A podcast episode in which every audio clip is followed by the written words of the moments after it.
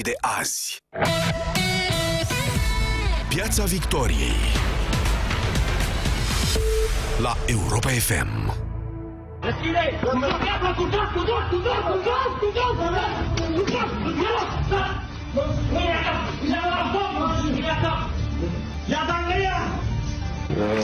4, la locația 4 am găsit uh, persoană și ceva arme. Nicolae Marian.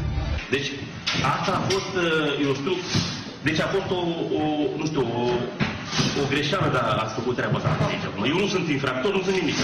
Nu sunt de ce, nu știu. Bun găsit, doamnelor și domnilor! Sunt Sanda Nicola, iar ceea ce ați auzit sunt secvențe surprinse în timpul descinderilor din aprilie 2010 în conacele dezgustător de luxoase din Țăndărei. Când credeam cu toții, nu-i așa, că polițiștii români și britanici, cot la cot, au reușit anihilarea unei rețele de crimă organizată care exploata minori romi din Țăndărei cei mai mulți, obligându-i să fure și să cerșească pe străzile Londrei. Nu unul, nu doi copii, sute Sute de copii născuți și crescuți să devină infractori. Sechestrați și bătuți dacă ar fi încercat să scape din acest cerc criminal pedepsiți aspru, dacă n-ar fi dat toată prada capilor rețelei. Este în viața noastră a reporterilor, există în viața noastră a reporterilor, doamnelor și domnilor, subiecte peste care vom trece mai repede, informații pe care memoria nu le va stoca pentru mult timp și chipuri pe care le uităm imediat după ce vom fi difuzat reportajul. Există subiecte însă pe care nu le uiți niciodată. Emoții care ți se cuibăresc pentru totdeauna în suflet, ți se lipesc de epidermă, chipuri a căror amintire te va însoți mult timp pretutindeni. Așa e pentru mine chipul Mariei, fetița de vreo 10 ani pe care am întâlnit-o în vara lui 2010 la Țăndărei. Începea procesul interlopilor și filmam împreună cu niște jurnaliști britanici ample reportaje pe acest subiect. Maria ne-a urmărit o vreme, de la ceva distanță, pe străzile pline de grop și glod, iar când ne-a auzit vorbind de englezește, și-a făcut curaj. A fugit spre mine, mi-a strâns cu putere mâna dreaptă și mi-a zis într-o engleză impecabilă, te rog, ia-mă de aici. Nu mai pot să trăiesc așa, mi-e frică și vreau să vin cu tine. N-am apucat să-i răspund nimic. O mașină tocmai oprise lângă noi, din care au sărit trei indivizi, care au început să ne îmbrâncească și să ne amenințe. Am reușit să urc în mașina noastră și am fugit. Maria fugea și ea. În direcția opusă avea o fustiță verde, un tricou foarte murdar și alerga în picioarele goale. Dacă treceți prin Țăndărei, dacă aveți curajul să stați de vorbă cu localnici, veți fi surprinși câți copii de acolo vorbesc limba engleză. Pare că toți au făcut grădinița Montessori, cu engleză intensiv. Nici vorbă. Au făcut Academia de Hoți și Cerșetori din Țăndărei și practică ce au învățat la Londra, pe Oxford Street.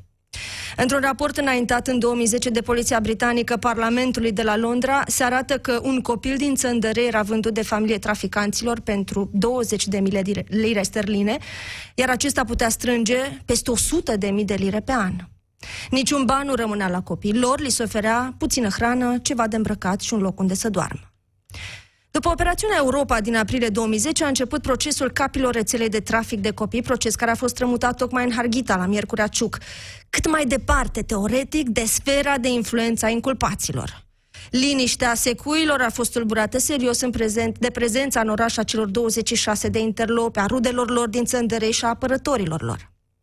Și mai e o imagine care mă va bântui pentru totdeauna. Este aceea sălii de judecată. În stânga era boxa celor 26 de acuzați, niște brute, în cel mai pur sens al cuvântului. În dreapta erau tot atâția avocați. Preponderent femei, doamne bine, educate, învăluite în mirosuri de parfumuri fine, care jucau tare pe proceduri avocățești ca să scape pielea clienților lor.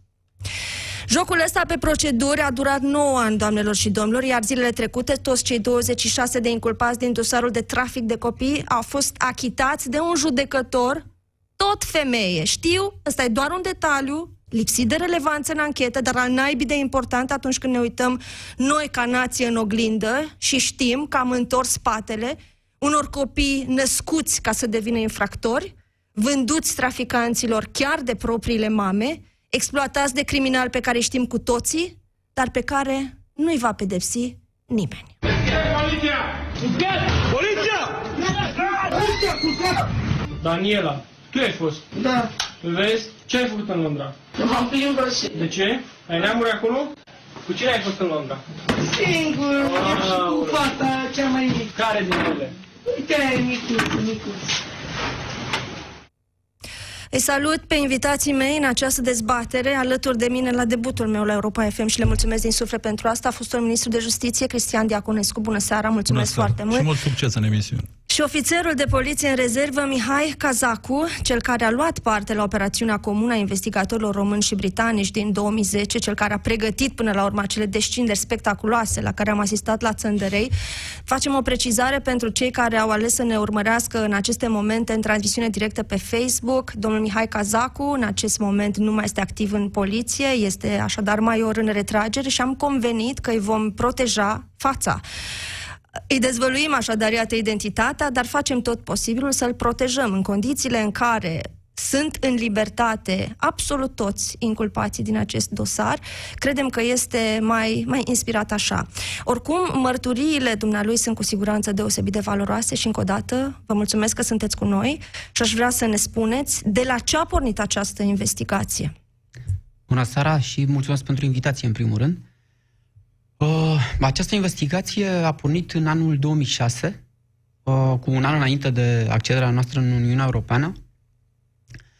A pornit în urma depistării pe aeroportul Stansted din Marea Britanie a uh, doi copii, minori, bineînțeles, de cetățenia română, care ajunseseră acolo însoțiți de o femeie de cetățenie cehă, iar autoritățile britanice, cei de la imigrări, au sesizat faptul că între presupusa mamă și copii nu exista niciun fel de comunicare. Uh, ăsta a fost uh, startup-ul, să spun, acestei uh, investigații de foarte mare amploare, pentru că la verificarea copiilor, aceștia ieșiseră din țară neînsoțiți de părinții lor, Ulterior, noi am procedat la verificarea uh, mașinilor, mașinii cu care acești copii au ieșit, a șoferilor și uh, mergând pe acest uh, algoritm, am ajuns la un număr uh, deosebit de mare de uh, mașini care aparțineau rețelei din Țăndărei și care, într-un timp uh, de 2 ani, 2 ani jumate, scoseseră din țară peste 1000 de copii, preponderent din uh, zona Țăndărei peste și 1000 de adiacente. copii până în 2007, asta îmi spuneți? Până în 2007, da. Da, da. Da, între 2004 și 2007. Cine a coordonat, de fapt, investigația? Partea română, partea britanică? Cine a avut ponderea mai mare în anchetă? Mm, mm, Cred că coordonarea a fost uh, în mod uh, egal împărțită. A fost pentru prima dată în Europa când uh, a fost constituită o echipă comună de anchetă pe care să investigheze o infracțiune de trafic de persoane. A fost ceva, vă dați seama, inovativ la, nivelul, la nivel european. Cu atât mai mult pentru noi, care eram tineri membri în, în Uniune. De coordonarea uh, echipei s-a ocupat uh, uh, în, de, în partea română, da, atât uh, procurori din cadrul DICOT, cât și uh, ofițeri de poliție din cadrul Direcției de Combatere a Crimei Organizate. Poate că ar fi oportun să le facem și mai clar celor care ne ascultă de ce ni se pare revoltător punctul în care a ajuns această anchetă, pentru că au fost descinderi, au fost operate arestări, atât în Marea Britanie cât și în România. 120 de traficanți prinși în Marea Britanie au ajuns la pușcărie. Cei care au fost săltați din palatele opulente din Țăndărei sunt în libertate. Ce spune asta despre justiția noastră, domnule Diaconescu? Exact ce spunem. În primul rând despre ce discutăm. Despre, uh, discutăm despre un subiect care face agenda inclusiv la dezbaterile politice europene. Discutăm despre un subiect care a reprezentat prima obiecție în perioada de preaderare în legătură cu libera circulație a românilor. Discutăm un subiect care ne ridică foarte sus în nivelul de infracționalitate periculoasă, violentă, la nivel european. Uh, cred că este o uriașă diferență între cum conștientizăm în România uh, coeficientul de pericol și cum este perceput acest pericol în lumea partenerilor noștri și cum este înțeles la București, probabil ca o simplă infracțiune de linie față de care mai bine scăpăm decât uh, să ne implicăm direct. M-aș fi bucurat foarte mult Uh, îl felicit uh, pe colegul de platou pentru intervenție, dar m-aș fi bucurat foarte mult ca cineva să vină din cei care conduc România din punct de vedere al structurilor de securitate și să ne explice cu cifre cum stăm astăzi. Pentru că dacă e să vorbim despre cum spun occidentalii că stăm astăzi, situația este cât se poate de gravă. Și disproporția dintre reacția sistemului judiciar din Marea Britanie și cea din România pe care ați menționat-o este cât se poate identificatoare uh, din acest punct de vedere. Suntem pe primele trei locuri în Europa la ceea ce, în ceea ce privește crima organizată, pentru că aici este vorba de crimă organizată. Uh, de grupuri infracționale organizate în, în adevăratul sens al cuvântului, în ceea ce privește traficul de ființe umane pe, uh, folosite în aceste ființe în condiții de abuz sexual, traficul de ființe umane pentru uh, muncă forțată, traficul, atenție, de ființe umane pentru prelevare de organe, și, uh, evident, uh, cele care țin de uh, alte categorii de infracțiuni. Atenție, nu vorbim de imigrație. Nu vorbim de rețelele de trafic care aduc emigranți. Acela este cu totul alt subiect. Aici vorbim de acel tip de violență organizată prin care niște blestemați duc în, de conivență și complicitate de multe ori cu niște blestemați din Occident, ca să fie clar, uh, distrug viețile unor, uh, unor tineri. În general tineri. Se ajunsese la un moment dat, ca să vă dau un exemplu, ca uh, jumătate dintr-un cartier roșu, dintr-o capitală europeană, uh, să fie alimentat cu tinere dintr-un singur stat, într-un singur sat din Republica Moldova. Dintr-un singur sat. Deci, uh, uh puteți uh, conștientiza amploarea acestui uh, fenomen. Încă o dată vreau să spun și cu asta închei. Discuții politice la nivelul relațiilor externe, nu numai relațiilor judiciare în parteneriat, când vorbim despre, despre criminalitate în Europa, se vorbește și astăzi de două paliere, de migrație ilegală și de uh, traficul de ființe umane. Domnule Cazacu, pornind de la uh, acest exemplu redat de, de domnul Cristian Diaconescu, sigur, referindu-ne la o altă speță, uh, putem spune că acest fenomen își recruta victimele exclusiv din țăndărei și din împrejurimi, copiii minori care au fost traficați până în acest moment de această grupare de crimă organizată provin exclusiv din țăndărei sau ne putem aștepta să fie din toată țara? Dacă ne referim la acest dosar, categoric copiii provin din Țăndărei și din zonele limitrofe. O, toate verificările făcute la momentul respectiv au indicat acest, acest fapt. Din păcate, din cei peste 1000 de copii, în Marea Britanie nu am putut uh, regăsi decât o mică parte și anume 180-181 de copii. 181. Din da. documentele da. pe care le-am consultat noi, rezultă că partea britanică a adus la dosar dovezi cât se poate declare despre traficarea 181 de copii romi din Țăndărei sau din, uh, din regiune. Pentru că aceasta era o practică, nu uh, debutase în 2007, ci mult înainte.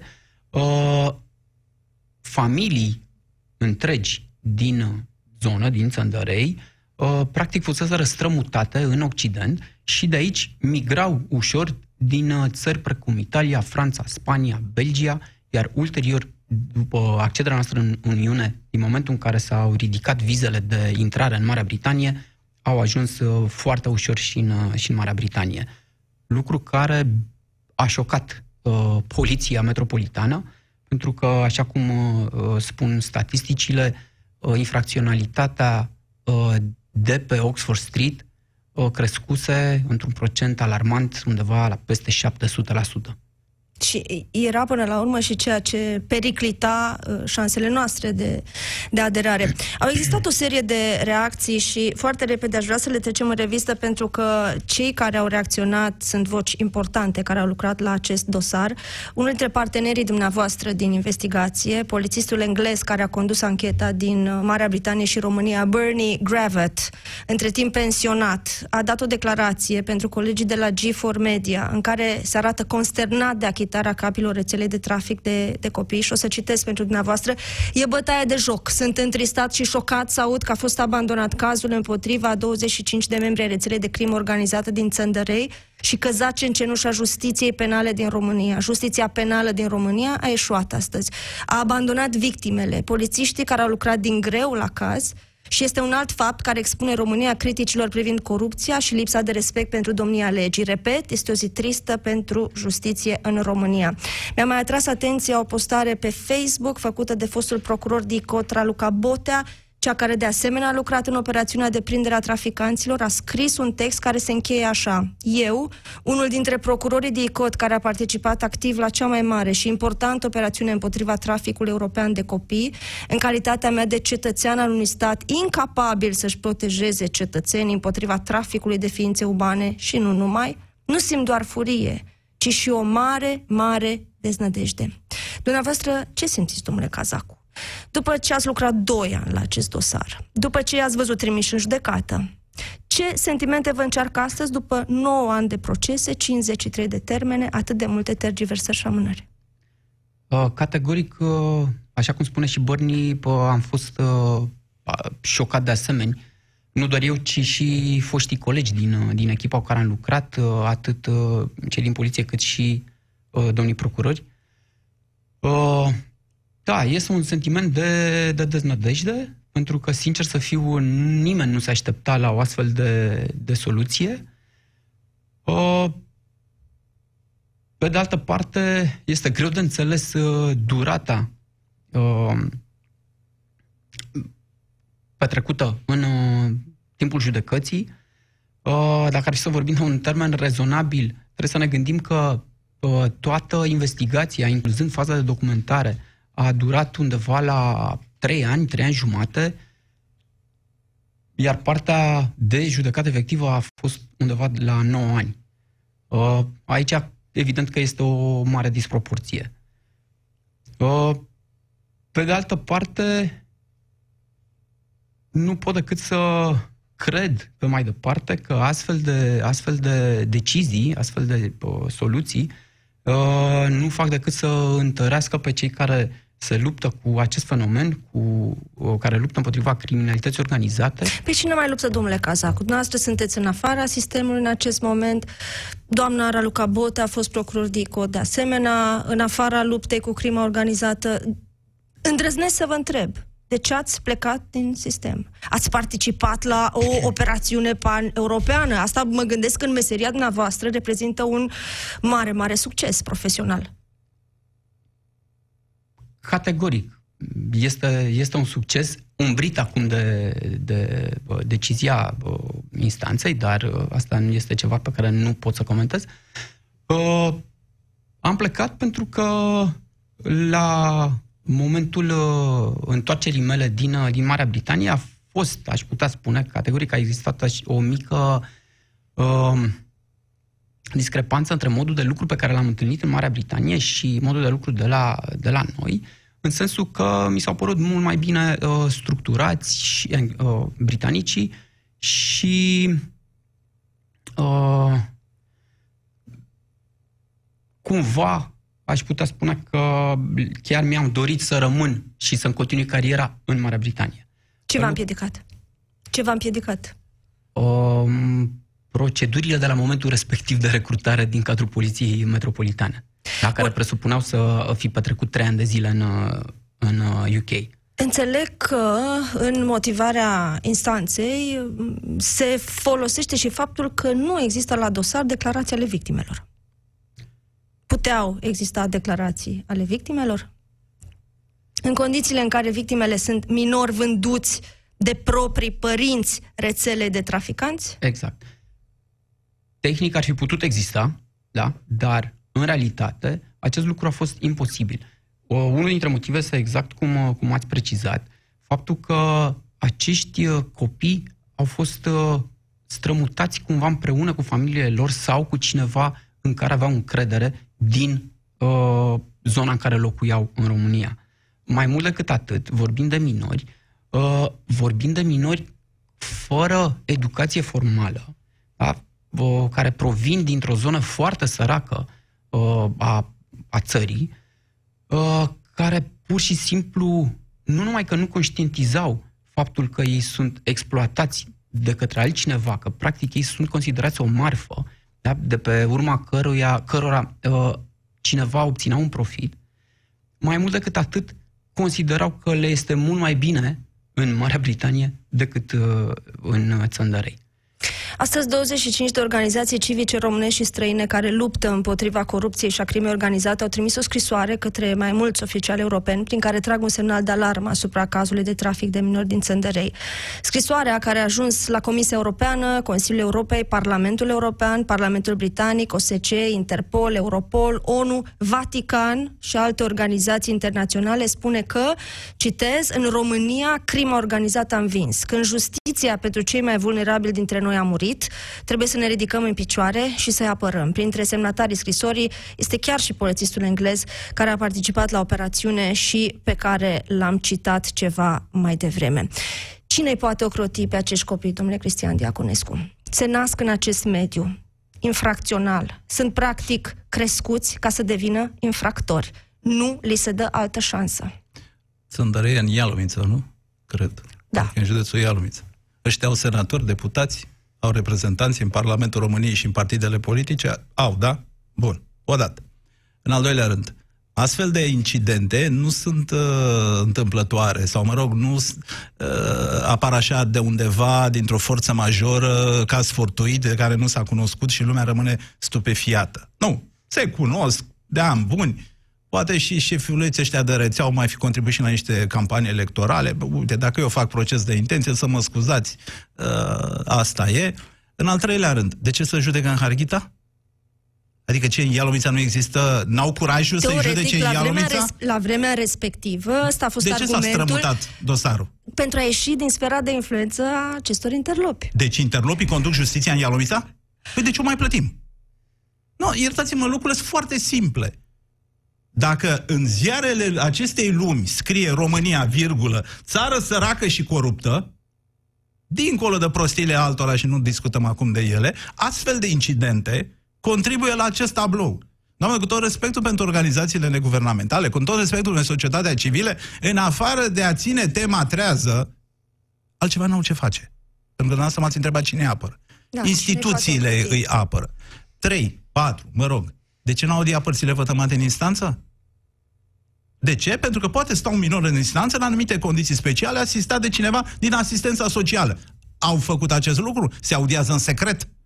Deci nu e obligatoriu să fie de față cu întâmplător părinții, probabil, în, în ceea ce privește o astfel de infracțiune. De ce nu i-au audiat? Constați ipocrit în hotărârea judecătorească că nu au fost audiați, dar cine avea obligația? Societatea civilă? Cine avea obligație? Deci, cum să vă spun, sunt uh, uh, pentru cine se pricepe superficial la genul ăsta de meserie numită sistem judiciar, sunt niște lucruri făcute și premeditat și superficial de așa manieră, încât nu puteau duce decât la o concluzie de acest gen. O lungim până, până intrăm în prescrip, prescripție, am înțeles că au dat 60 de termene. Păi sunt convins 53. că domnii din interne și cei de la, din uh, Marea Britanie au făcut un dosar foarte solid, în care nu mai aveau decât audieri să facă. Vestea bună este că Inspecția Judiciară s-a autosesizat și face verificări la Tribunalul Harghita, instanța care a tergiversat atâția în dosarul Țăndărei până s-a prescris. Ce s-ar putea întâmpla de aici încolo? Da, este, sincer, este greu să, să întrevăd ce se va putea întâmpla. Ce îmi doresc este ca uh, de acum încolo să se poată schimba ceva uh, organizatoric, mă, mă gândesc, în sensul de a gestiona astfel de probleme mult mai, mult mai bine, în sensul de a uh, fi mult mai uh, operaționali, de a coopera mult mai bine cu uh, partenerii externi pe problematica uh, crimei organizate și în special a traficului de persoane. Și, nu în ultimul rând, uh, uh, e îmbucurător faptul că societatea civilă și de data aceasta vine și susține o, o cauză care uh, nu ne pune într-o lumină favorabilă, uh, ăsta, sincer, pentru mine este un, un lucru pozitiv și uh, este totuși o, o cale pe, de a trage semnale de alarmă față de Dar autoritățile tipul ăsta de care presiune pot publică la care până la schimba urmă cu ceva. bună știință și noi participăm, poate să dea roade? Păi aș putea spune că deja a dat roade, având în vedere că uh, tocmai ce a spus că ins- uh, inspecția judiciară s-a sezizat pe, pe acest caz. Sunt convins că poate da roade. A existat ceva pe parcursul investigației care să vă fi mișcat peste măsură, să vă impresionat? Da, bineînțeles. uh, În primul rând, uh, am fost uh, șocat de fiecare dată când uh, participam în, uh, în descinderi împreună cu poliția britanică și găseam uh, copii, chiar de vârste fragede, care uh, trăiau în condiții improprii, uh, gen 26 în două camere, uh, care nu aveau ce mânca, care dormeau pe jos, copii care la momentul respectiv ar fi trebuit să fie fie la școală, fie la grădiniță și să se bucure de, de copilărie. Uh, Totodată, cu, cu această imagine în minte, uh, șocul era mult mai mare când veneam în Țăndărei și vedeam acele palate, da, cunoscând foarte bine de unde uh, provin banii cu care au fost construiți. Bani foarte mulți.